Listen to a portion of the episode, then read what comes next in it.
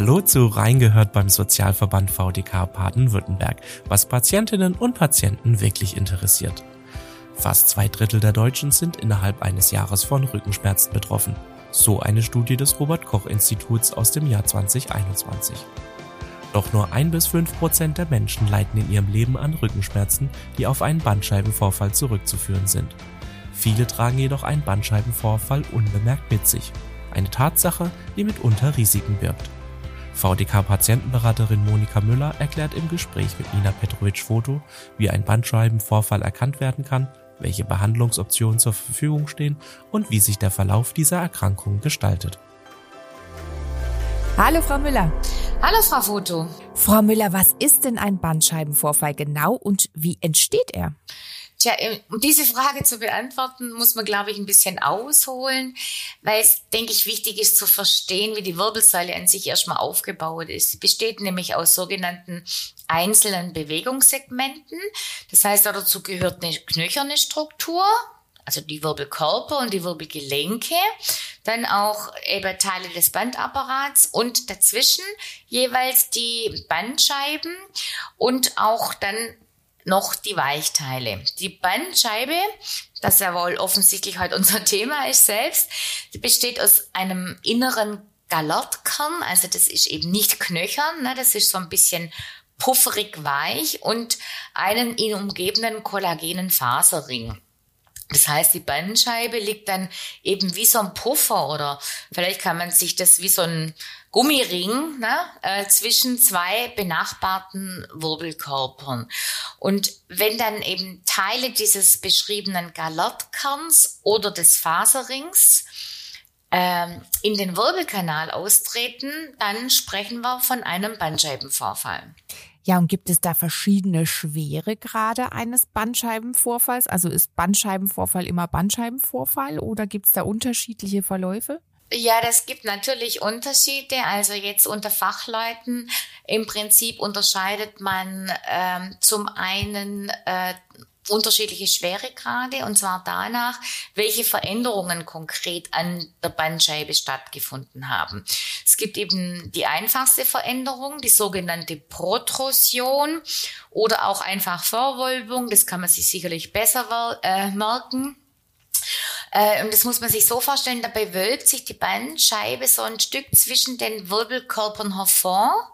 Als Ganzes ihre äußere Hülle bleibt aber intakt. Wenn dann aber diese Vorwölbung gleichzeitig zum Riss in der äußeren Hülle der Bandscheibe geführt hat, dann spricht man von einem Prolaps oder auch von einem Bandscheibenvorfall. Bei diesem Schweregrad ist dann das ausgetretene Gewebe, aber immer noch mit der Bandscheibe selber verbunden. Und im, äh, in der dritten, also im größten Schweregrad, das nennt man dann Sequester oder Ablösung, wobei man sagen muss, dass es jetzt nicht unbedingt die häufigste Form ist, aber da tritt dann eben das Bandscheibengewebe in den Wirbelkanal aus. Das heißt, es hat keinen Kontakt mehr direkt zur Bandscheibe.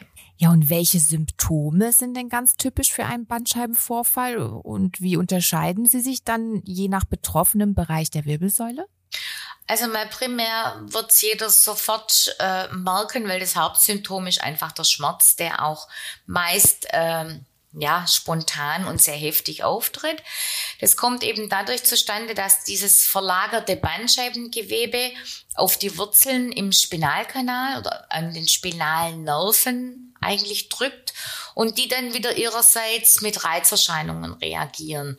Die Folge sind eben der Schmerz bis hin ja, zu neurologischen Ausfallerscheinungen.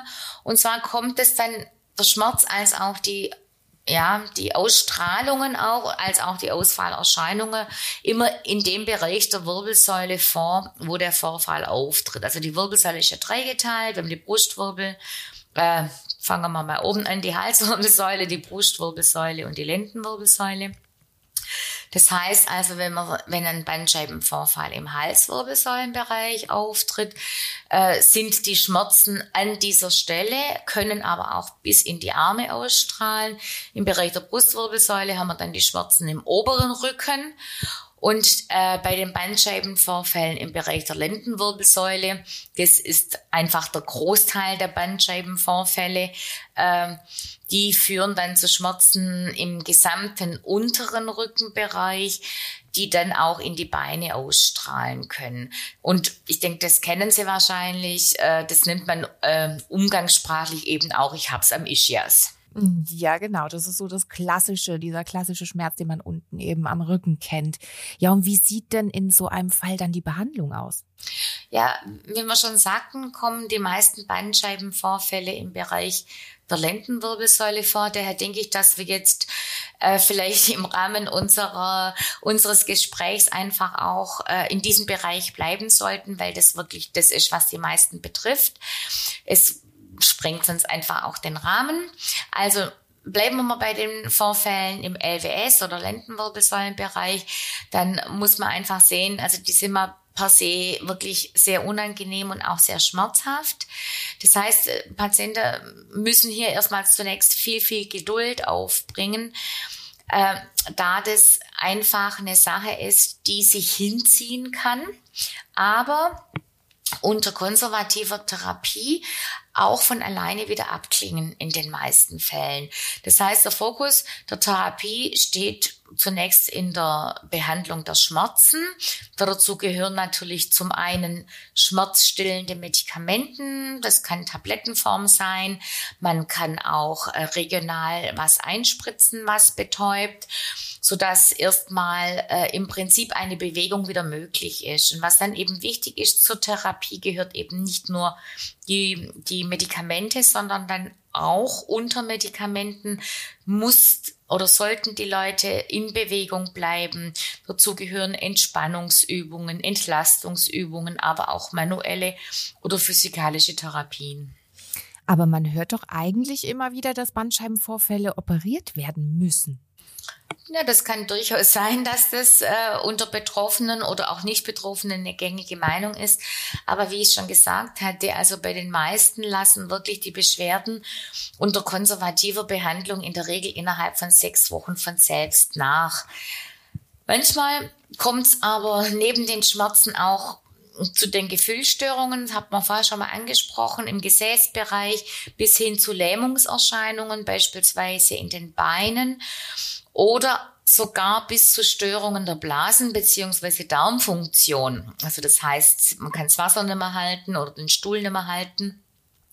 Wenn dann solche gravierenden Symptome auftreten, dann weist das wirklich auf ein ernsthaftes Problem einer Nervenschädigung hin und dann ist auch wirklich hier äh, das sofort nötig, dass im Prinzip die Leute dann auch operiert werden, um diesen Bereich zu entlasten und eine dauerhafte Nervenschädigung im Prinzip zu verhindern. Ähm, der weitaus häufigere, häufigere Grund für eine Operation ist aber, dass im Prinzip diese anhaltenden Beschwerden, also diese starken Schmerzen, kombiniert natürlich auch mit Bewegungseinschränkungen, die Leute können nicht zum Arbeiten gehen und so weiter, äh, sich nicht ausreichend lindern lassen. Und dann kann man oder dann gibt es die Frage auch, ob dann eine Operation äh, sage ich mal, eine schnellere Hilfe dann sein kann, um die Beschwerden wieder loszuwerden. Äh, bleibt aber eine Frage, die prinzipiell eigentlich schwer zu beantworten ist. Ne? Also das Für und Wider für eine Operation, weil, wie gesagt, wenn eigentlich keine Nerven betroffen sind, weiß man, dass die Beschwerden wieder weggehen. Das geht eben beim einen schneller, beim anderen nicht so schnell. Es gibt Leute, die ungeduldig sind oder geduldiger. Also wir haben hier oder Menschen werden operiert auch bezüglich ihrer langanhaltenden Schmerzen und nicht ausschließlich nur, wenn die Nervenschädigung, wenn es eine Nervenschädigung gibt. Ja, wie wird denn aber eine Entscheidung für oder gegen eine Operation getroffen? Das ist doch sicherlich schwierig für die Betroffenen. Ja, das ist immer eine schwierige Entscheidung. Daher sollte man als Betroffener auch so eine Entscheidung nicht alleine treffen müssen. Das heißt, das Für und Wider sollte gemeinsam mit der behandelnden Ärztin oder dem behandelnden Arzt sorgfältig abgewogen werden. Das spielen natürlich dann auch so Faktoren eine Rolle wie die persönliche Situation, der sonstige Gesundheitszustand, das Alter der Patienten, auch das berufliche und private Umfeld oder aber auch einfach die eigenen Wünsche und Erwartungen an die, äh, an die Operation. Und äh, nach so einem Gespräch, wenn dann, sage ich mal, der Patient sich immer noch sehr unsicher ist, dann gibt es auf der Seite des IQWIC so eine sogenannte Entscheidungshilfe für Betroffene beim Abwägen der Vor- und Nachteile für genau einen solchen Eingriff an der, an, an der Bandscheibe. Äh, und ich gehe es mal davon aus, also kann man sich angucken, ich finde es wirklich sehr hilfreich, aber ich gehe mal davon aus, dass Sie das auch in den Show Notes dann nachher äh, benennen werden, diesen Link. Das machen wir auf jeden Fall. Jetzt haben wir ja auch schon was über die Behandlungsmöglichkeiten erfahren. Gibt es denn bestimmte Faktoren, die zu einem erhöhten Risiko für einen Bandscheibenvorfall führen können? Ja, also das größte Risiko für so einen Bandscheibenvorfall ist, ist, ganz einfach das Alter, weil bei den meisten Menschen sind Bandscheibenvorfälle einfach eine Folge von Verschleiß. Ne? Also wir haben ja gesagt, es liegt wie so ein Puffer zwischen den Wirbelkörpern und man kann sich das vorstellen, es ist, es ist, je länger man im Prinzip auf der Welt ist, umso längere Zeit ist die Belastung auf der Wirbelsäule, umso mehr muss dieser Puffer äh, ein Leben lang arbeiten. Daher nimmt mit zunehmendem Alter die Elastizität der Bandscheiben ab. Das heißt, die verliert an Flüssigkeit, werden spröde oder rissig. Und diese Veränderungen sind eben Teil des normalen Alterungsprozesses, der aber allerdings, also muss man leider dazu sagen, auch schon in der Jugend beginnt. Prinzipiell ist es so, dass ähm, natürlich diese, dieser Alterungsprozess, wenn man so möchte, nicht bei allen Menschen gleich schnell ist. Ja, und außer dem Altern, dagegen können wir ja nicht wirklich was tun. Gibt es denn noch andere Faktoren oder bestimmte Berufe oder Aktivitäten, beispielsweise Hobbys, die das Risiko dann erhöhen können? Ja, also wir haben ja gerade gesagt, ähm, in der Regel ist, handelt es sich um eine Verschleißerkrankung, wenn man so möchte. Und dann zählt natürlich alles als Risikofaktor, was, was so einen Vorgang beschleunigen kann. Also beispielsweise Übergewicht, ne? man gesagt, da liegt äh, sehr viel mehr Belastung wie bei einem Normalgewichtigen auf den Bandscheiben. Äh, Sportarten mit hoher Gewichtsbelastung können hier ein erhöhtes Risiko darstellen, aber auch Berufe, Sie haben es angesprochen, mit einseitiger körperlicher Belastung oder auch schwerem Heben äh, aber auch Berufe, in denen man lange und ausschließlich sitzt, wie bei Busfahren oder bei Kraftfahrern das der Fall ist. Ähm, wenn Sie einen Bürojob haben, was ja in unserer heutigen Zeit auch, äh, sei mal, eine große Sparte ist, da haben Sie die Möglichkeit zwischendrin, und das sollten Sie auch tun, aufzustehen, mal ein paar Schritte zu machen oder die Position im Sitzen auch zu verändern, was beim Busfahren, beim Busfahrer zum Beispiel nicht geht. Ganz selten haben wir auch äh, als Ursache dann mal einen Unfall oder eine sonstige schwere Verletzung, die dann zu so einem Gewebevorfall führen kann. Ja, was kann man denn tun, um die Schmerzen zu lindern oder aber auch die Mobilität und die Lebensqualität trotz des Bandscheibenvorfalls äh, zu erhalten? Ja, um die Beschwerden und die Beeinträchtigung von so einem Bandscheibenvorfall äh, zu verringern, gilt es in erster Linie einfach mal die Rumpfmuskulatur zu stärken und so die Wirbelsäule einfach zu stabilisieren. Also weil je mehr die Wirbelsäule zusätzlich von, von dem umgebenden Muskeln getragen wird, umso weniger Belastung muss die Bandscheibe oder bekommt die Bandscheibe ab.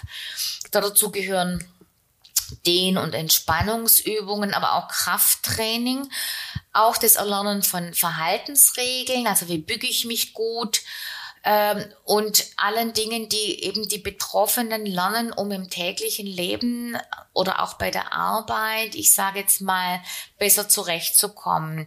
Aber ich möchte hier auch nochmal eine Warnung aussprechen. Also, wenn Sie das hören, also hören, denken Sie nicht dran, ich gehe jetzt mal ins Fitnessstudio. Na, hier hat jemand gesagt, die Rumpfmuskulatur stärken und machen irgendwelche Übungen für Bauch und Rücken, weil man kann genauso gut ähm, das Ganze verschlechtern als verbessern. Das heißt, vor allem, wenn man schon Probleme hat, sollte man auf jeden Fall unter qualifizierter Anleitung solche Übungen erlernen. man kennt es vielleicht auch, es gibt ja so Rückenschulen, die angeboten werden oder spezielles Reha-Training oder Funktionstraining, wo man dann eben ähm, solche gezielten Übungen erlernt und auch lernt, wie man die gut ausüben kann. Ja, und wie lange dauert denn da der Heilungsprozess in den meisten Fällen? Das ist unterschiedlich. Ich glaube, wir hatten es am Anfang schon mal angesprochen. Es kommt natürlich auf die Schwere des Vorfalls, auch auf die persönliche Verfassung des Betroffenen an äh, oder ob noch andere Erkrankungen hm, vorliegen. Äh, in aller Regel dauert es so circa sechs Wochen. Ähm, wie gesagt, hängt aber dann auch davon ab, wie schnell jemand aktiv was dagegen unternimmt. Also alle diese Faktoren, die wir angesprochen haben, wie schnell ist jemand, äh, bewegt sich wieder jemand, wie schnell macht jemand gezielte Übungen, bleibt in Bewegung, möchte auch zurück zum Arbeitsplatz, wie auch immer. Aber ich sag mal so roundabout äh, um die sechs Wochen muss man rechnen. Ja, welche Rolle spielt denn eigentlich Physiotherapie bei der Genesung nach einem Bandscheibenvorfall? Ja, ich würde sagen, ein sehr wichtiger, äh, eine sehr wichtige Rolle, weil im Rahmen der Therapie müssen die Betroffenen ja auch nicht nur lernen, was sie jetzt akut gegen ihre Schmerzen tun können, sondern es geht immer darum, was, äh, was kann ich langfristig tun. Das heißt, bei der Physiotherapie werden eben Übungen zusammengestellt, stellt, die dann die Betroffenen eben auch außerhalb der Therapie oder nach der Therapiedauer im Prinzip dauerhaft äh, durchführen sollen. Es kann zu Hause sein oder es kann in, im Fitnessstudio sein, wie auch immer. Also im Prinzip geht's um ein professionelles Anleiten was dann im Prinzip eine Lebensphilosophie werden könnte. Und äh, dazu gehören aber auch, also mal das, das, äh, diese Übungen, die man auch selber, das ist das eine, aber auch gerade im äh, Akutfall hatten wir vorher, glaube ich, auch schon mal, es können natürlich auch bestimmte manuelle oder physikalische Therapien äh, ja Linderung bringen bei den Schmerzen, auch Massagen, Wärme- oder Kältebehandlungen können Teil der Physiotherapie sein, um einfach verspannte Muskeln, die nicht mehr aufmachen, ne, wenn man so eine Schonhaltung zu lange eingenommen hat oder man hat eine bestimmte Blockade in den Gelenken. Ähm, das kann natürlich alles im Rahmen der Physiotherapie angegangen werden. Was aber meines Erachtens auch ein sehr wichtiger Aspekt ist, ist die Ergotherapie.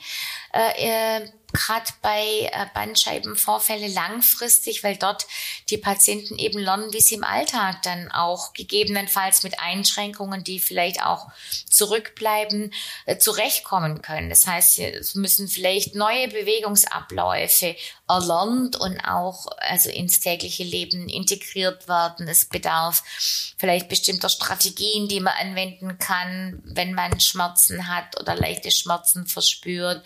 Also man braucht gegebenenfalls Veränderungen in den bisherigen Verhaltensmustern, was ja Zeit braucht. Ne? Also je älter man wird, sagt man ja auch immer, umso unflexibler wird man. Daher denke ich, ist die Ergotherapie hier auch ein ganz, ganz wichtiger Partner in der ja, in, in, bei den Behandlern. Puh, das hört sich für mich nach intensiver Arbeit an. Wäre da nicht eine Reha die bessere Wahl? Ja, Frau Futter, das ist intensive Arbeit, ne? Und vor allem ist ja kein Ende in Sicht. Wir hatten es ja, also das muss sich langfristig in das, in das Leben äh, einen festen Platz äh, sich schaffen. Äh, eine Reha ist natürlich immer eine sehr intensive Geschichte. Das kann natürlich durchaus Sinn machen, vor allem in der Regel nach einer Operation. Das heißt, solche speziellen Rehabilitationsmaßnahmen kommen wirklich für Menschen in Frage, die äh, in der Regel nach einem Bandscheiben, äh, nach einer Bandscheibenoperation möglichst sage ich mal, schnell wieder fit gemacht werden sollen, weil sie eben auch wieder zu ihrer Arbeit zurückkehren müssen oder in ihrem Alltag wieder gut zurechtkommen ähm, müssen. Daher ist manchmal so eine intensive Reha-Maßnahme, wo natürlich geballt Therapien äh, stattfinden können, in vielen Fällen auch sinnvoll. Ja, und gibt es auch alternative Behandlungsmöglichkeiten, beispielsweise Akupunktur? Es gibt unterschiedliche äh, alternative Behandlungsmöglichkeiten, die diskutiert werden. Äh, man muss aber dazu sagen, es gibt nur zu sehr wenigen oder zu den meisten eigentlich keine verlässlichen Studien, also sprich keine Ergebnisse, ob im Prinzip ähm, solche Ansätze helfen, die Schmerzen zu reduzieren. Also es gibt keinen Nachweis. Es gibt eine Ausnahme davon, und zwar ist es äh, die Anwendung der Akupunktur im Bereich der, der Rückenschmerzen. Also jetzt nicht der Band, des Bandscheibenvorfalls, aber der Rückenschmerzen. Und da gibt's also Hinweise im, im Rahmen von Studien, die gemacht wurden. Das heißt, äh, das ist sogar so nachgewiesen, dass bei anhaltenden Rückenschmerzen, also wir reden da von Schmerzen, die mindestens sechs Wochen, äh, seit sechs Monaten bestehen, also von chronischen Rückenschmerzen, da übernehmen sogar die gesetzlichen Krankenkassen in der Regel die Kosten für die Akupunktur, aber eben speziell im Bereich des Rückenschmerz. Gibt es denn Möglichkeiten, einem Bandscheibenvorfall generell vorzubeugen? Vielleicht auch gerade für Menschen, die schon einen Vorfall hatten? Ja, prinzipiell wir hatten es vorher von Risikofaktoren, äh, kann man vorbeugen, indem man versucht, diese Risiko, äh, Risikofaktoren äh, zu vermeiden. Also mal abgesehen bis vom Alter, da haben wir vorhin schon gesagt, da kann ja keiner wirklich was äh, dran ändern, aber zum Beispiel, wenn jemand übergewichtig ist, kann das äh, hilfreich sein, um einen Band, weiteren Bandscheibenvorfall äh, vorzubeugen, natürlich abzunehmen, um die, um die Wirbelsäule und auch die Bandscheiben zu entlasten. Wir hatten vorher schon gesagt, gezielte Stärkung der Rumpfmuskulatur ist wichtig, um die Wirbelsäule zu entlasten und eben gegebenenfalls einem weiteren Bandscheibenvorfall vorzubeugen, als auch das rückengerechte Verhalten im Alltag, als auch bei der Arbeit. Aber wie gesagt, das ist, Sie haben es gesagt, es hört sich nach Arbeit an. Diese ganzen Geschichten, es ist eine Arbeit und das Schwierige dran ist, sobald natürlich, ich sag mal, der akute Schmerz nachlässt und man eine Linderung spürt, ist man ja immer so versucht, im Prinzip die guten Vorsätze, also sprich das regelmäßige Training und so weiter wieder über Bord zu werfen. Und da muss man halt sagen, das spielt eben gerade bei dieser, bei diesen Thematik eine große Rolle, sich da an, den, an der Nase zu packen und dabei zu bleiben. Ja, wir haben jetzt viel über die körperlichen Ursachen gesprochen. Spielen denn Stress und damit auch psychische Faktoren eine Rolle? Ja, also Stress muss man sagen, führt nicht zu einem Bandscheibenvorfall. Ja, aber Stress, also meist dann aber auch noch in Kombination mit anderen Faktoren, wie dann verspannte Muskeln, bestimmte Fehlbelastungen. Das Übergewicht hatten wir schon, zu wenig Bewegung, zu lange Sitzen, können eben ein Faktor für, für, die, für Kreuzschmerzen sein. Ne? Und die können dann wiederum doch so stark ausgeprägt sein, dass der ein oder andere vielleicht denken könnte, dass er einen Bandscheibenvorfall hat Manchmal ist dann auch dieser Kreuzschmerz sage ich mal, kombiniert damit, dass man dann auf die Suche geht, wo der Kreuzschmerz herkommt. Oft findet man dann auch einen Bandscheibenvorfall, wobei immer häufig nicht klar ist, ob das wirklich jetzt ein akuter ist oder schon ein länger bestehender, ob der Schmerz wirklich äh, direkt mit dem Bandscheibenvorfall zusammenhängt. Das ist alles nicht so ganz einfach. Und Kreuzschmerz, haben wir schon gesagt, heißt einfach nicht gleich Bandscheibenvorfall, sondern kann natürlich sehr unterschiedliche Ursachen haben. Aber gerade beim Kreuzschmerz, da haben Sie recht, sollte man immer auch an eine seelische, in Anführungszeichen, Ursache denken. Ja, und da habe ich mit meiner Frage jetzt einen kleinen Ausflug zum Thema Kreuzschmerz provoziert. genau.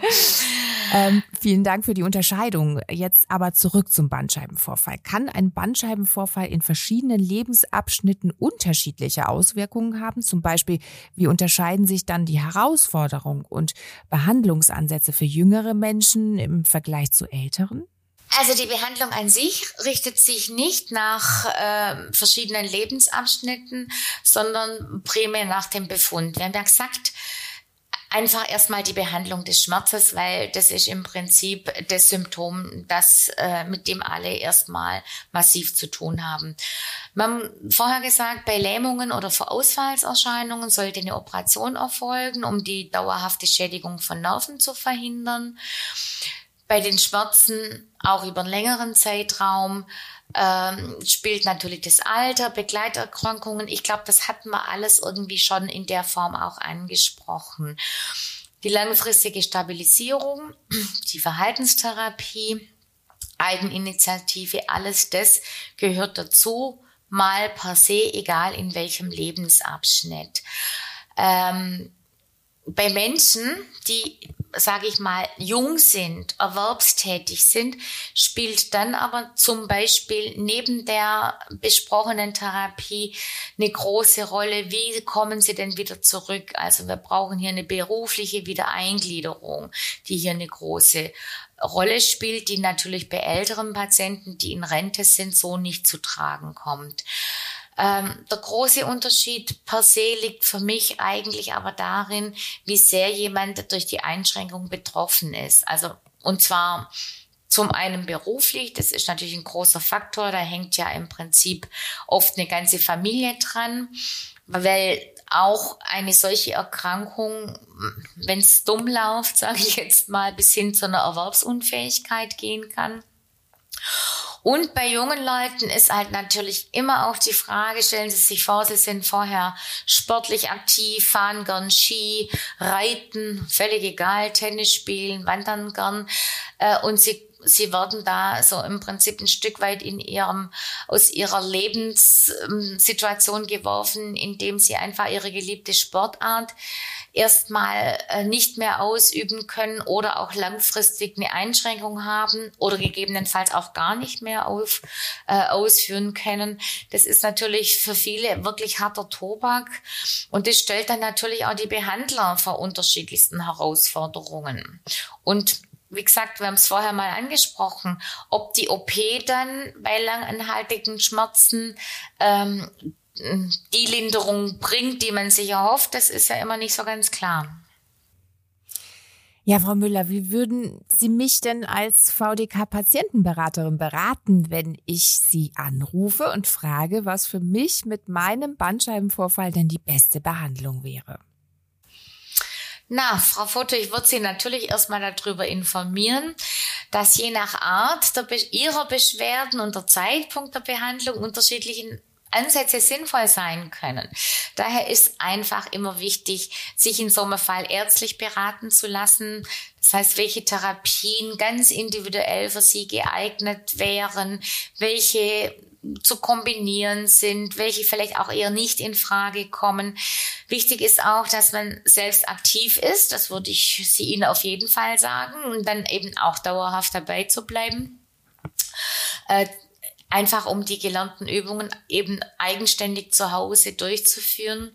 Und ich würde Sie einfach dazu anhalten, weil es immer auch so ein schöner sage ich mal, so eine schöne Brücke ist, einfach regelmäßig schöne Spaziergänge zu machen und das wirklich auch zur Gewohnheit werden zu lassen. Ja, vielen Dank an Monika Müller, unsere VDK-Patientenberaterin in dieser Folge für die wertvollen Einblicke in das Thema Bandscheibenvorfall. Wir hoffen, dass wir mit diesem Gespräch einigen Zuhörerinnen und Zuhörern helfen konnten, einen Bandscheibenvorfall zu erkennen und zu verstehen, wie man diesen möglicherweise beeinflussen kann. Wenn Sie weitere Informationen oder Beratung benötigen, dann finden Sie die Kontaktdaten zur VDK Patientenberatung in den Show Notes dieser Episode. Wir danken fürs Zuhören. Bleiben Sie gesund und begleiten Sie uns beim nächsten Mal. Tschüss. Ciao. Das war Reingehört beim Sozialverband VDK Baden-Württemberg, was Patientinnen und Patienten wirklich interessiert. Falls Sie Feedback oder Anregungen zu diesem Podcast haben, dann schreiben Sie uns einfach eine E-Mail an feedback.vdk.de.